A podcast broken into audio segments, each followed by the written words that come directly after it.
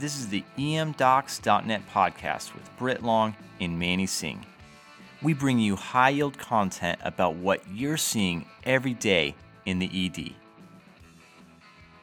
We're starting today's podcast with a little bit of a case. Your patient is a 63 year old female who presents with some abdominal pain, decreased bowel movements, nausea, three episodes of vomiting, and some pretty significant abdominal distension. She has a history of several prior abdominal surgeries, including appendectomy and a cholecystectomy. She's unfortunately been unable to keep any food down at home. This hasn't happened before, and she denies any fevers. On exam, her vital signs are normal, except for a heart rate of 107. The rest of your exam reveals a patient who looks uncomfortable with some significant abdominal distension. Her abdomen is diffusely tender, but there's no peritoneal findings. This is a case of small bowel obstruction, and that's what we're going to focus on for today's podcast. A small bowel obstruction is due to obstruction of the intestines and failure to pass contents through the intestinal cavity. There are several different ways we can categorize a small bowel obstruction. One of the most common is mechanical versus functional. In a mechanical obstruction, there's some form of physical barrier that prevents passage through the intestines.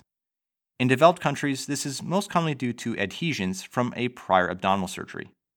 You also need to consider malignancy, inflammatory disease, hernia, intussusception, infection, and some form of foreign body. There are several types of mechanical obstructions. There's a simple obstruction, which occurs at one point, but there's also a closed loop obstruction, which occurs at two points. This is a very dangerous obstruction because it occurs at two points, and this can cause a rapid increase in intraluminal pressures. This may lead to venous and arterial compromise.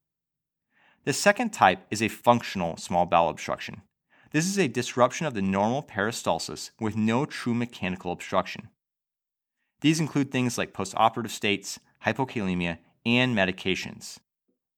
While mechanical versus functional is probably the most common, another way to think about this is a simple versus a complicated obstruction. A complicated obstruction really needs the OR, these patients may have a closed loop obstruction on your imaging, they may have a lactate elevation, they might be hemodynamically unstable, or they might be peritoneal. Let's look a little bit at the pathophysiology and why small bowel obstruction can cause so many problems. The obstruction causes dilation of the proximal bowel and accumulation of intestinal contents. This stimulates peristalsis, which results in bowel emptying past the point of obstruction and some nausea and vomiting. Bowel wall edema decreases further absorption, which causes further dilation, and it decreases venous return. This can lead to decreased arterial flow.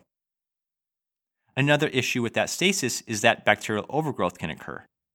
With increased permeability of the bowel wall, this can lead to translocation of bacteria and even bacteremia. A final issue is the volume loss and dehydration, along with the electrolyte changes that can occur due to the transudative fluid movement into the bowel lumen as well as the vomiting. What about our physical exam? Are there any reliable signs or symptoms that can really help us lead to a diagnosis of SBO? Well, your classic clinical picture of a small bowel obstruction is a patient with abdominal pain, distension, nausea and vomiting, and probably PO intolerance. The problem with this is that early on in the disease, the presentation is really nonspecific. Patients can pass stool and gas and even have diarrhea. These symptoms should not be used to exclude an SBO. Other factors like nausea, prior episodes of similar pain, and severity and duration of pain don't increase the pretest probability of SBO. There are several elements in the history that can increase the likelihood of SBO. These are prior abdominal surgery, which has a positive likelihood ratio of over 3.8, and a history of constipation, which has a positive likelihood ratio of over 8. On your exam, the findings most suggestive of an SBO are abdominal distension with a positive likelihood ratio that ranges anywhere between 5.6 to over 16, and abnormal bowel sounds, which has a positive likelihood ratio of over 6. The problem with abnormal bowel sounds is that inter observer agreement is poor, and again, they shouldn't be used to exclude an SBO. Also, be sure to evaluate for a hernia because this is the second most common cause of SBO after intra abdominal adhesions. Keep in mind, though, that the most important part of your exam is to look carefully for hemodynamic instability, fever, and peritonitis. These can occur in later stages of SBO and suggest complications like intestinal strangulation or perforation. Any pain that's persistent or out of proportion to exam is also concerning for strangulation and perforation. There are several labs that can help us, but they really shouldn't be used to exclude a diagnosis of SBO. A CBC, liver function tests, renal function, lipase, and lactate are recommended. Lactate can be elevated in the setting of bowel ischemia, but this is late in the disease course. If you have a significantly elevated white blood cell count, this might mean the patient has an abscess, ischemia, or peritonitis. An elevated BUN to creatinine ratio also suggests volume depletion. All right, so let's get to our imaging.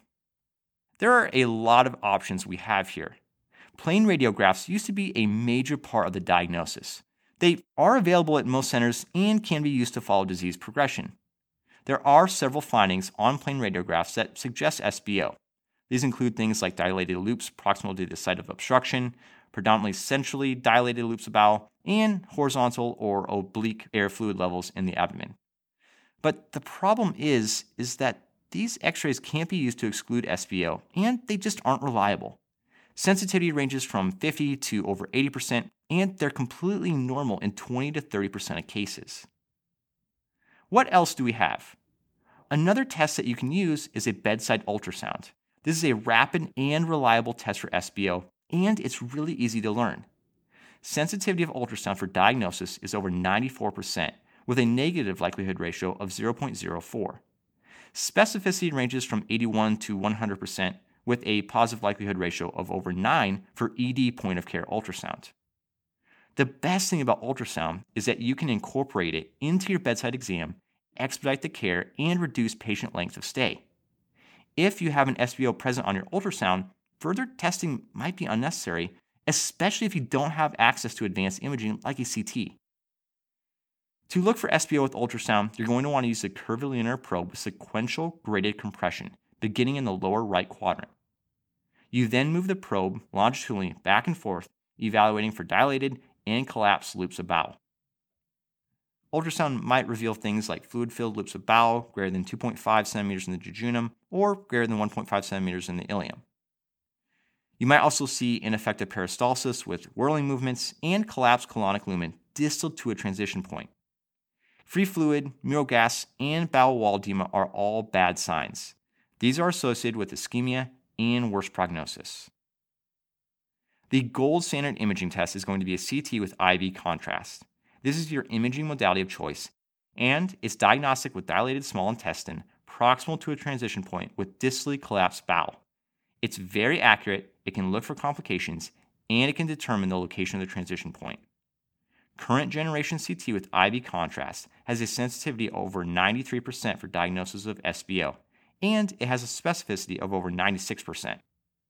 What about PO contrast? When it comes to CT, PO contrast is not recommended. This limits your evaluation for ischemia, and it doesn't improve the diagnostic accuracy of CT. In pediatric patients and pregnant patients, you can also consider MRI, but many centers won't have access to an MRI. Once we have the diagnosis, what's our management? Management focuses on several different components. The first step is to look for complications like strangulation, ischemia, or peritoneal findings. Second, manage the patient's symptoms. And in all patients, consult your surgeon. Make sure to keep the patient NPO because oral intake increases proximal intestinal content and intraluminal pressures. With that introduction, let's look at this step by step. Your first step is to look at the patient. Patients who are hemodynamically unstable, febrile, or peritoneal need the OR. These suggest a complication like perforation or strangulation. These patients really don't need imaging, especially if you have a history and exam suggesting SBO. If you've obtained a CT and there's ischemia on the CT, a closed loop SBO, or internal hernia, these patients also need the OR. Also, if the patient is septic or toxic appearing, give them broad spectrum antibiotics. In other patients who otherwise appear well and are not toxic or septic appearing, you can hold on the antibiotics. These are not routinely recommended for all patients with SBO. Also, be sure to provide some intravenous fluid resuscitation because of their third spacing and their volume loss, and also give the patient antiemetics and analgesia for symptom control. What about the classic NG tube? NG tubes were previously considered an important part of our management, but routine placement for all patients is no longer recommended. NG tubes are not associated with reduction in bowel ischemia, need for the OR, complication rates, or even length of stay. There are some who might benefit from decompression, like those with severe abdominal distension, severe pain, and vomiting. But again, evidence is really limited to support this recommendation. You can also consider placing an NG in patients who require transport for further management of their SBO. I had mentioned surgical consultation. This is very important. Patients who have clinical deterioration, peritonitis, or bowel ischemia or infarction require surgical exploration. Other patients need to be admitted for serial exams and symptom management. Literature suggests that admission to a surgical service compared to a medical service is associated with reduced length of stay and even mortality. Now, there are a lot of issues with these studies. They were observational, and there are many confounders. Just keep this in mind when you're speaking with your surgeon. Finally, patients with closed loop obstruction or bowel ischemia and infarction really need the ICU. Thanks for joining us on the emdocs.net podcast. Stay safe and healthy, everyone.